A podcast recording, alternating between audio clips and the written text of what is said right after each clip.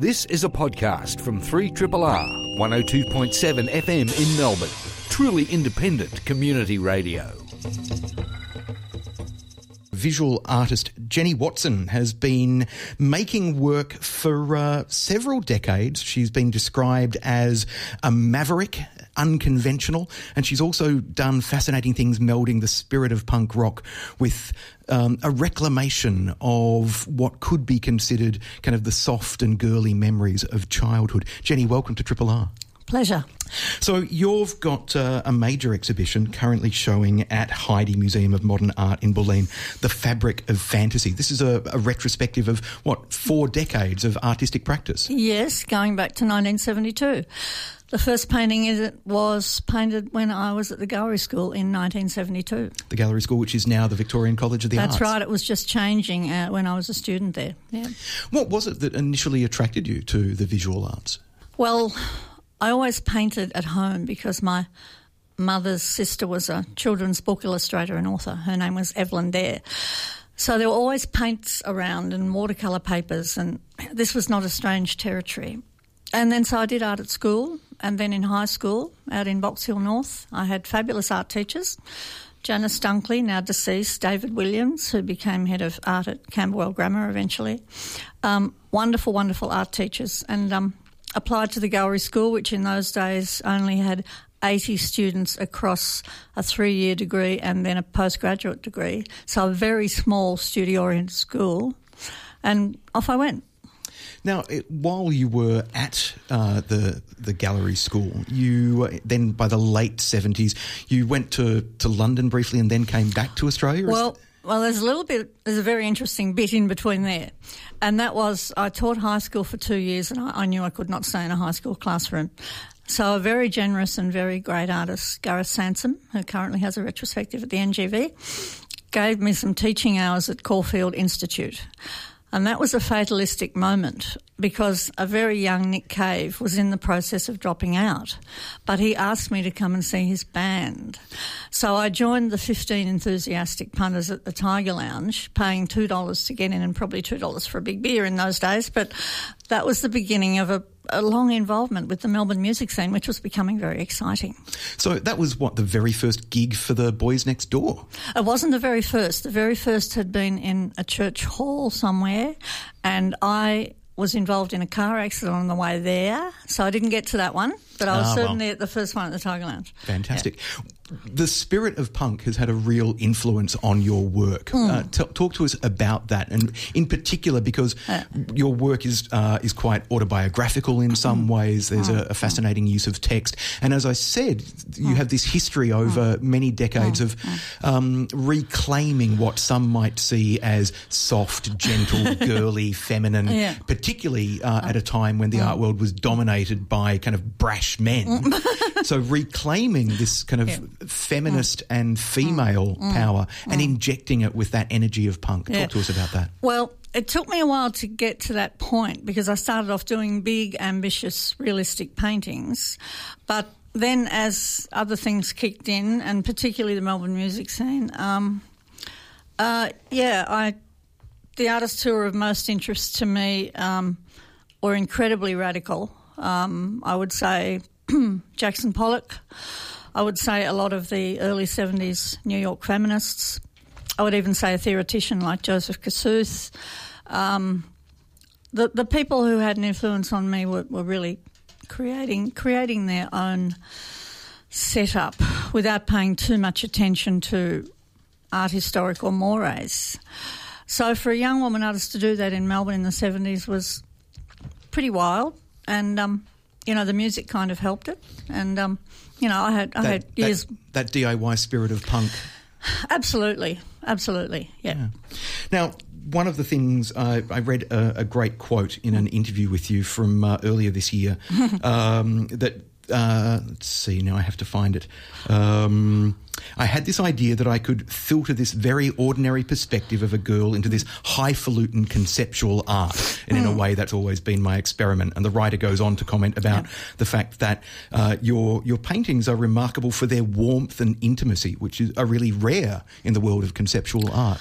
Well, um, that is a, a huge existential question.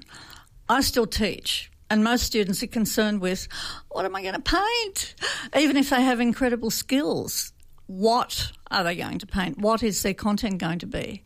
And, you know, through a fair bit of thinking, I thought, well, can my life, you know, the life of a suburban girl, very feminine, love the Beatles, mad about horses, made little dresses on Saturday afternoon, could that be a subject of art? And, and in a way, that's my ongoing experiment. well, it certainly seems to have been an experiment that has answered the question that yes, it can be a subject of art. And but how long before you and your work began to be taken seriously? Because I would imagine well, that there would have been quite a bit of pushback. Um, look, I've had really bad years. Um, I've had really bad years. Um, between 77 and 81, I didn't sell a painting. I'd emerged as this interesting young painter who painted suburban houses, but then I was going into um, text panels and portraits of friends, musicians, artists, and so on. And um, yeah, I've had years where I didn't sell. Um, I then sort of made an effort to start working overseas. I did start working overseas in Germany in 1990, but actually achieving that milestone it, it's not all beer and skittles after that. no, it swings and roundabouts. Uh, absolutely. Yeah. yeah. I mean, because, for example, you were chosen as one of, uh, I think, only the second or third Australian woman to be, as an artist, to be featured uh, at the Venice Biennale, yeah. which perhaps came too early in your career, you've said. Um, Yes, look, I have said that. I mean, it was a wonderful initiative by Judy Annear to, to actually make that happen.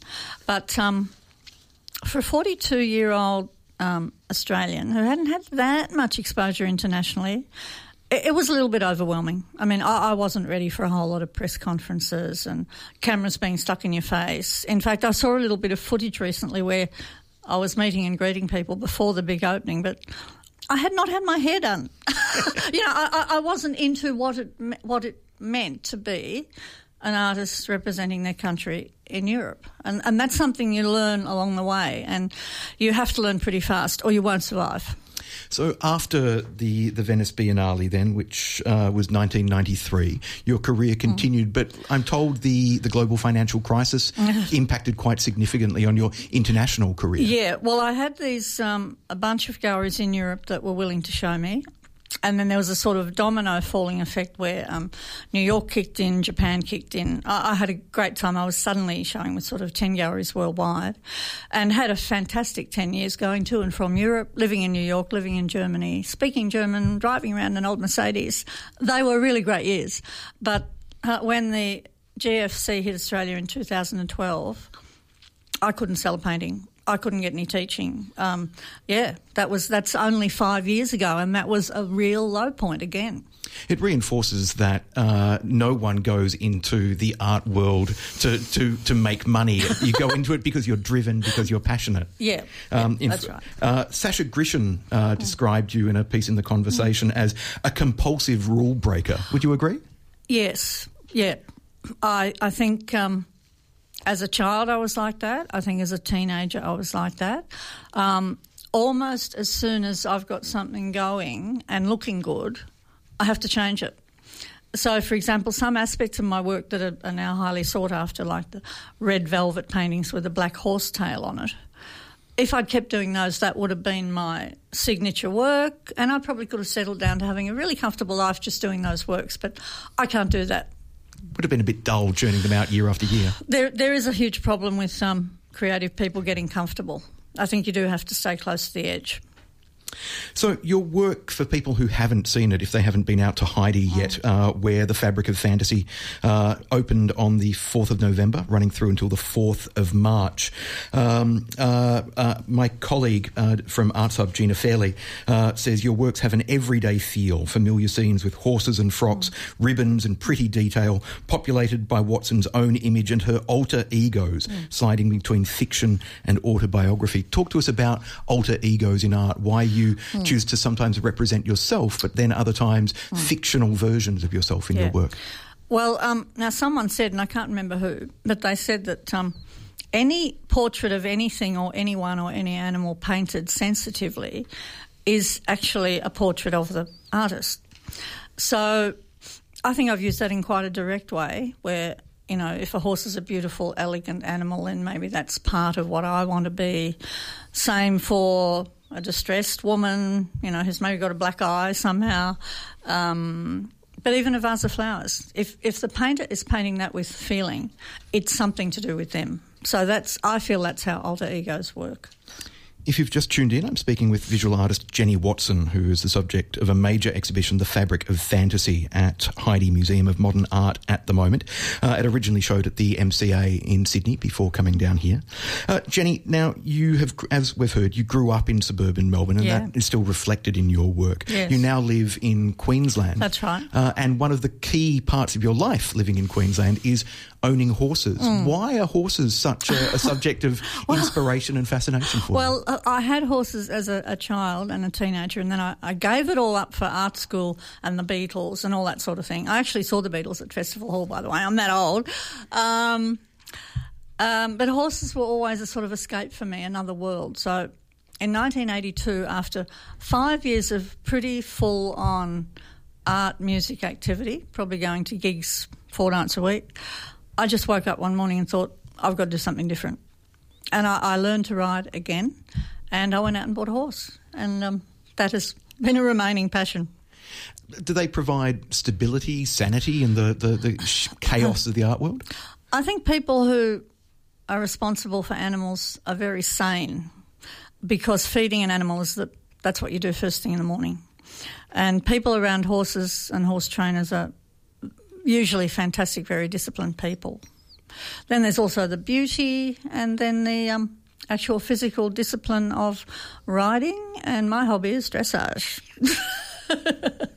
Now, you said you also teach as well. Yeah. Um, what do you gain from teaching? What does that give you in, that satisfies you beyond just? I think I think if you're somebody with 50 years experience of trying to make paintings and you're teaching people with 5 years experience of trying to make paintings, I think there's going to be a very interesting exchange. And I love teaching and I dare say my students love me. And um, yeah, we, we kick it around. We go and see exhibitions. We talk about the old days, you know, the music stuff. Um, we do practical things like, you know, how to make a stretcher. And um, it's really a lot of fun. now, you said it's an exchange. Is it a two-way exchange? Do you get something out of the, the energy and the ideas of the, the young people? you- Yes, you do, because young artists, very young artists, are extremely arrogant. So they will often ask a question or make a statement that, that nobody else would dare. You know, it's, it's quite good to be um, back at the rock face in that way.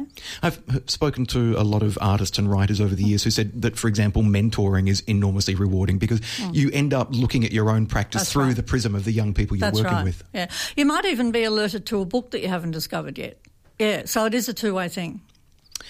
Now, the exhibition, The Fabric of Fantasy, as we said, is on now until the 4th of March at Heide Museum of Modern Art, 7 Templestowe Road, Bulleen. More info at www.heide.com.au. Jenny, given that you have decades of experience as an artist, I'm curious to know do if young artists come to you saying, "Please tell me what to do, give me some advice. How sh- should I should I have an art career?" What do you say? Um, well, I'm quite honest with them about the ups and downs that I've had. But what they're usually concerned with is the first step. And the first step is showing work. So, what I usually advise is if they haven't had a sort of million to one shot where a gallery has offered them a show, they hire a space with a bunch of buddies, they paint it white, they go out and buy some wine in plastic glasses, they show work. And then with that, you would invite everyone in town that you want to see that work. And uh, miracles do happen. Yeah, you So- can be picked up from that. So again, it's that spirit of DIY that was an inspiration back in the punk days. Absolutely. Jenny Watson, many thanks for joining us. Thank you.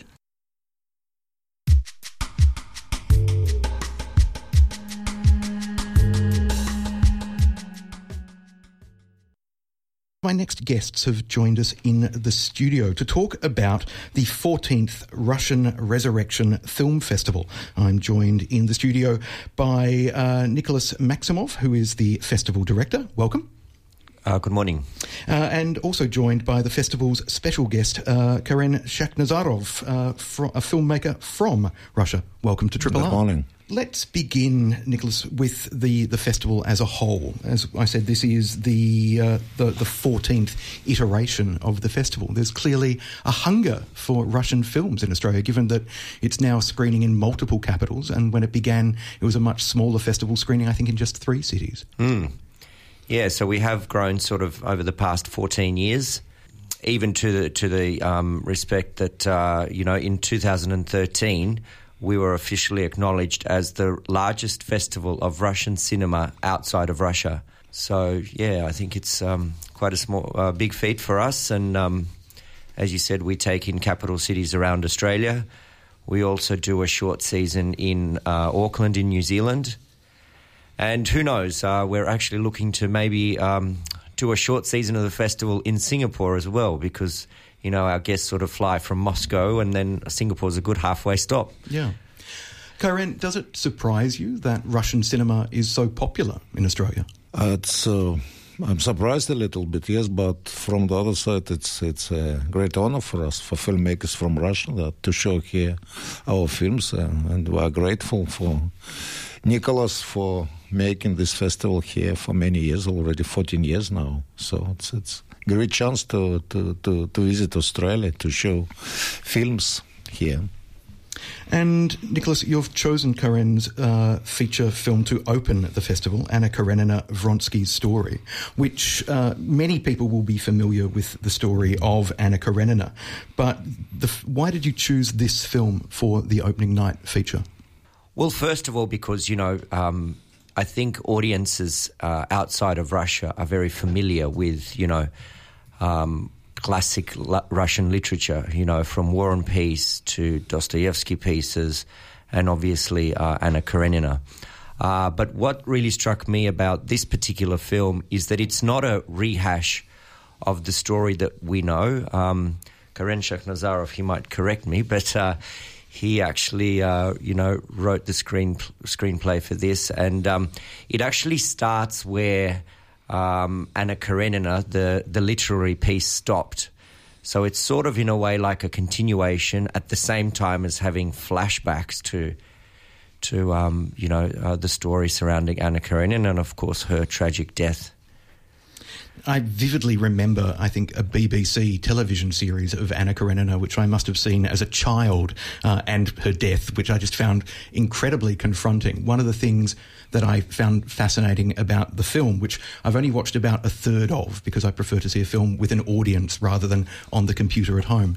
But the fact that Vronsky is telling the story, and as he tells us early in, in the film. People remember what suits them, and in love there is no truth. To which Anna's uh, son, Sergei, replies, All right, tell me your truth. Uh, so this is a version of the story, a truth. Why did you want to tell this particular version of the Anna Karenina story? Uh, you see, when when I was young, I read the, the novel by Tolstoy, and I was all, all, the time was interested what, what, what the fate of the Vronsky after after after the end of the novel of the, and uh, so I tried to create this in the film. It's uh, we, we didn't change anything inside the novel, but we just add some new stories about his fate after after after after Anna perished. It's a beautifully shot film. Talk to us about working with the cinematographer who's having to work in a range of, I imagine, fairly challenging climates, everything from uh, snowy uh, railway platforms through to uh, the kind of uh, recreating uh, scenes during the war between Russia and Japan in 1904 in what looked like kind of hot, dusty conditions. You've also got sumptuous ballroom sequences. It is exquisitely shot. Talk to us about the process of working with the cinematographer to capture your vision My English is not so. so Окей. Okay. Um, yeah, yeah. Расскажите про как вы снимали. Ah. ah, it was a big adventure to shoot this film because it's really uh, we have two two times in it. It's the the period of Russian-Japanese War, which happened in 19, uh, 1904, and, uh, and uh, this is the middle of the 19th century when uh, the story between the love story between Anna and uh, Vronsky was made. So it's two periods, and it was need uh, a lot of work to create these two periods in the screen. And uh, I also made a TV series for eight TV for, for TV and this film and and eight series for TV. But I think it's different films. Meanwhile, So shooting the TV series and the film simultaneously, uh, Одновременно. yes, yes, yes. which must have been. uh, I'm sorry about my English. I, I'm sorry about my Russian. Your English is far better than my Russian, which is non-existent. Was it challenging to? Was it hard to shoot for TV and for cinema at the same time? It's different. It's absolutely different. Uh, it was my first experience because um, I work. Uh, I made about twenty films, feature long feature films, but never worked for for series. And it's uh, open. It's it's another it's another profession. It's absolutely another thing, and it's it was interesting to try myself. Uh, may, maybe in some ways. Uh, TV series, uh, this is the future of the cinema because it's become more and more popular. Uh, but I like cinema more. Nicholas, how vibrant is the Russian film industry? I read an article in Newsweek from 2016, which in which uh, Russia's state film studio uh, Roskino announced that the majority of Russian film productions do not break even and rely on uh, 90 million US uh, on average of government spending to ensure that they can be made. Uh, how vital, how successful is the Russian film sector generally, Um, well, like you said, they do rely a lot on state funding. like Australia? like like Australia. So in a way, the film industry in Russia is sort of akin to what sort of you know the film industry is like here in Australia. Uh, having said that, I think producers are f- you know finding the the resources necessary. You know, to boost their budgets to make really quality sort of films coming out of Russia. Um, you know, we've obviously spoken about Karen's film, um, uh, which sort of has Mosfilm backing behind it. But then there are other producers in Russia, such as um, uh, Bondarchuk, who uh, actually has a film in our f- uh, festival called Attraction. Um, he also made uh, Stalingrad, which um, you may have seen a few years ago. So um, filmmakers, I think, are coming out with more. Um, uh, I, I suppose for Russia, I, I don't want to use the word experimental films, but they are making films that they want to make. Whereas maybe, say, five or six years ago, it was predominantly art house, you know, art house cinema. Today, I think um, Russian filmmakers are making films that are more accessible to the general public. We've certainly seen a rise in genre filmmaking, and that's reflected in your festival program this year. We've got uh, an alien invasion film, for example, and previously uh, Russian cinema in, uh, in the, the past decade, we've seen supernatural horror and, and fantasy becoming popular as well. Talk to us about some of the other highlights of your festival program this year. Um, so I think, um, well, what you know, what we sort of um, aim to do is uh, celebrate the best of new and old Russian cinema. And uh, when we talk about new, we uh, the festival committee tries to select a range of genres, like you mentioned. So, you know, we might view, say, thirty films. And then try and select one or two really strong films in each particular genre. Um, you know, for instance, uh, a very we've got two, I suppose, films about the space race with the United States. Um, first of all, there's Kiselyov's uh, Spacewalkers, uh, which was quite a big hit in, in Russia when it was released earlier this year. Uh, and the reason why Russia is celebrating that is that it's actually the 70th anniversary since Gagarin first went into space.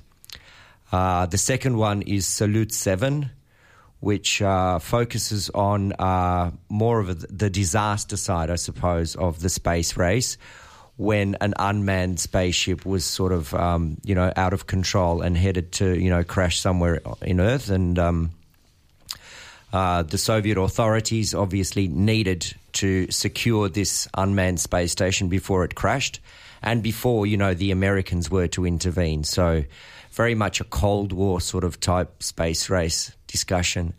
Um, and if that's sort of too heavy for you, then you know, there's John Malkovich in About Love for Adults Only. So, an American actor in a Russian film all about love, the universal, you know, story of love. Um, it's quite moving at the same time. It's a very funny and enjoyable film. So, yeah, it's basically about a visiting lecturer who happens to be John Malkovich, and he's teaching Russian, or not teaching, but he's discussing with uh, his Russian audience um, what it takes to preserve love in, you know, contemporary society. A question, uh, Karen, for you. What's the difference between films being made in Russia today versus films that were made in the old Soviet Union? How kind of how different are films now versus films then? No, the main thing that we have now, we have no censorship now, so it's uh, we can. In, the Soviet Union, we it was easily to to, to make films because it was uh, easily to to find finance from state because state obliged for financing the the, the, the, production of films. But from the other side, you have the problems with the censorship. It's uh, it was uh, it was usual, but now we have no problems. It's we, we, we have not so so good in financing. it's it's another more free market. Though state until now support uh, cinema, but it's not not so stable like it was in Soviet Union. But from the other side, you have more chances to to, to make films how do you want. It's so it's it's it's I think the main re- the main uh, the main how to say uh, advantage. Uh, the, I think yes. the main advantage is that yeah you can make anything you want. Can you make anything you want, though? Because, for example, Russia has fairly strong laws banning what has been described as gay propaganda or the promotion of homosexuality. Uh, you are uh, a supporter, uh, an outspoken supporter of Putin. Um, would you be able to make uh, a gay film in Russia now, for example? For against a gay film? Uh, I think yes, but not by the state money. yes, if, if you find if you find uh, private money, and uh, yeah, I think you can do. I, I don't know any example, but uh, I see such examples in theater.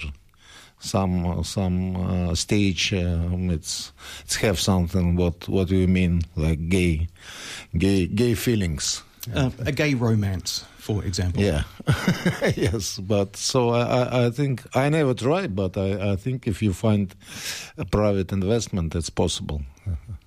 The Russian Resurrection Film Festival is opening tonight uh, with the film Anna Karenina Vronsky's story. Uh, it's screening at 6:30 p.m at ACMI at Federation Square. Uh, opening night tickets are $65, but it's also screening on the 18th of November, uh, where tickets are more regular prices because tonight, of course, is the opening night party. So the ticket gets you into the film and a party, but also screening again on Saturday, the 18th of November at 4.15 p.m. For more information, visit RussianResurrection.com, the 14th Rus- Russian Resurrection Film Festival on from tonight until the 19th of of November. Nicholas and Karen, thank you both very thank much you. for joining us.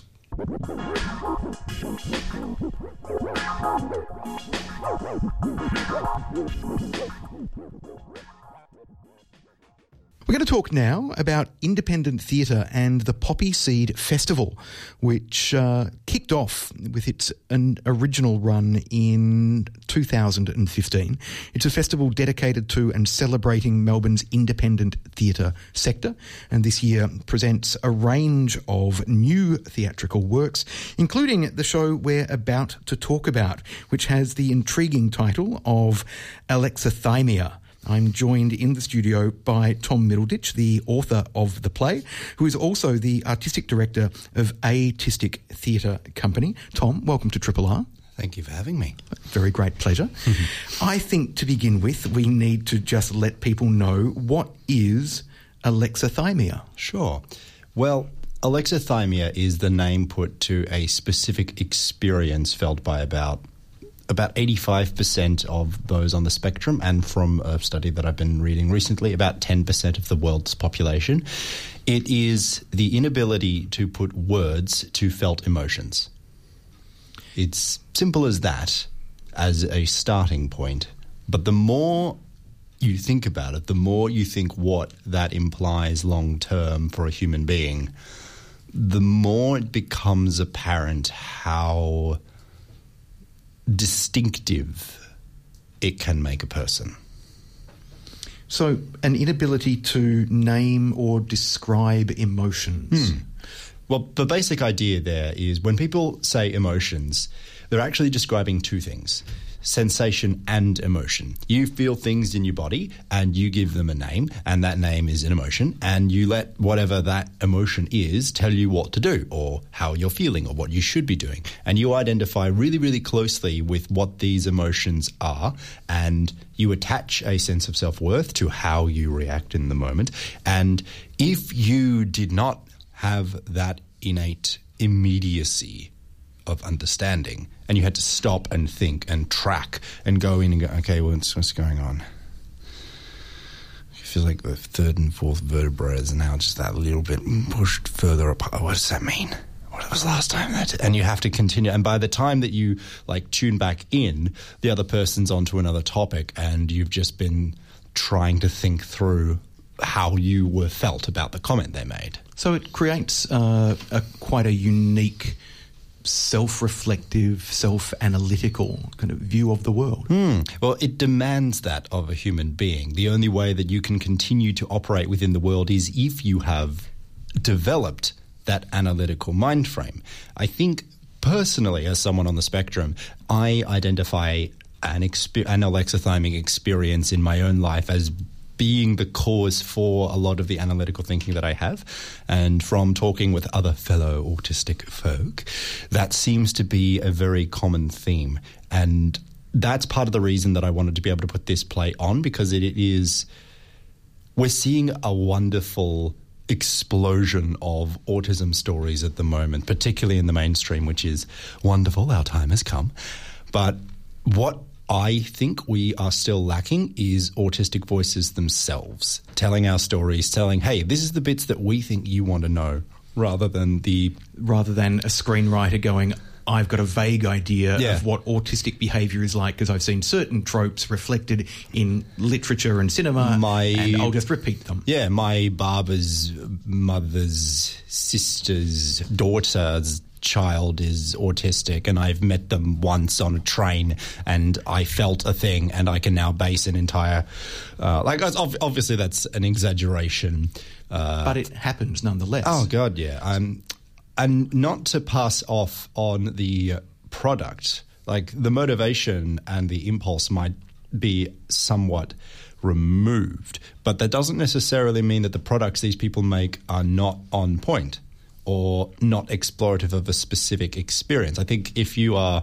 attending to what those traits, what the autistic behavior traits actually mean for someone's internal life, rather than just having them as a checklist. Okay, oh God, do they do they walk around and and walk in a, in a thing? Yep. Okay, cool. Do, do they flap hand in a way that's not not a nice? Okay, good, done. And not breathe further into it than that. That's when you get your problematic, unusual, non-empathetic characters that are just just manifestations of non-autistic people's frustration with not understanding us immediately. So, by writing and staging uh, Alexithymia, Hmm. which is a co production between your company Atistic and Citizen Theatre, Yes. this is an opportunity to create uh, by using uh, theatrical language and, and theatrical stylings Hmm. to allow a non autistic audience to gain some kind of uh, perception or understanding Yeah. of neurodiversity. Yeah, completely. Um, and good use of our favourite word there, neurodiversity. Um, Atistic's goal is actually a little bit deeper than that. Uh, and a little bit harder to explain. Basically, we want to make audiences, in viewing the art, become autistic in a way. So, because autism is a response behaviorally to the world around you and the world inside you, if you change the world to match up with how you want someone to behave. Say, for example, you shine a light in their face, they're going to cover their face. Like that's immediate prompting of behavior. And if you understand how theatrical craft can do this within a theatre space, then you are able to create a piece of work that, by its very nature, requires an audience to adopt an autistic frame. And I think people are a lot more familiar with this than they otherwise would be. I mean, take mobile phones. Everyone is now looking into how to be able to control attention because no one's, you know, no one's everyone feels like they're compelled towards checking their phone every five or ten seconds. And as someone myself, also ADHD, I've got all the labels today. Um, I have had a long experience of needing to manage impulse control, particularly when it comes to electronic screens. So because those elements are more prevalent nowadays, people have to think about them more. And the best way to think about them, in my opinion, is to go to the people who had those concerns when there wasn't as much going on. I'm fascinated by the idea that you, are creating drama, and I understand this is three short works mm. presented under the, the, the, one banner that will allow people like myself who are not neurodiverse the opportunity to to feel to to experience uh, somebody else's life, mm. which is one of the things that I love about any form of theatre. That it takes me out of myself and puts me into someone else's life and mm. someone else's world. Not all theatre succeeds at letting me. Um, empathize, experience, and understand mm. someone else's life. But the fact that uh, you and, and this production are attempting to do that with neurodiversity and autism, I think is fascinating. I think for me, one of the most wonderfully compelling bits about this process has been talking with our director, Jade, the the founder and the leader of Citizen Theatre. We've had plenty of discussions about craft as a means of expression and how reducible all theatrical stuff is to craft within the theatre context. And for me, I feel that there are some things that we don't quite have the craft to do yet. And for Jade, she's very much of the opinion that, and in fact, a very well informed, very experienced opinion, much more experienced than myself, that everything is reducible to craft, and that's what makes theatre the most accessible and the most human form of art. That anyone is able to just pick up a book of theatre, and as long as you know how to put it on, you can make it work. I think there's still some work to be done in making autism part of that book.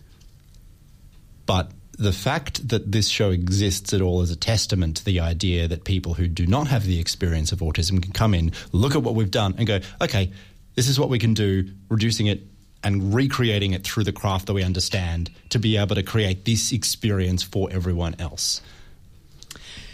You said earlier that we're having something of. Uh, something of an explosion of stories about and around and involving uh, people with autism. Mm. Why do you think that is happening? Have we just got to a stage where more people are aware of the diverse nature of the human brain and, and diverse lived conditions and have just gone, these stories haven't been told yet. Let's put them on stage. Let's um, put them on screens. I think the biggest change in the past few years, and I can actually use a specific word choice you made there to illustrate this. When you said with autism, a lot of people in the community would disagree with that phrasing of it. And I know it seems minor, but as well know, minor language can imply larger things. When you say with autism, it implies that it is a thing on me, like some drop bear that's just sort of sucking out and is not connected to me. And I think the reason that the glut, the well, the groundswell of stories is because we're now thinking of it in terms of autistic people. They are a diverse kind of person. There's not a person locked away inside with autism as the gatekeeper. Autism is the name we give the behavior we observe in them because of the way they experience the world.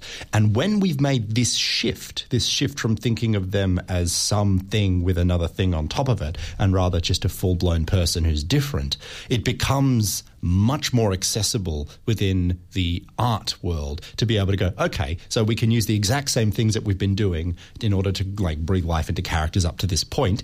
We just have to learn a few more things on where this behavior comes from, what sort of narratives this can let us create, what sort of work what sort of ideas. Really, it's just opening the door to another whole avenue of creativity and another avenue of discussion.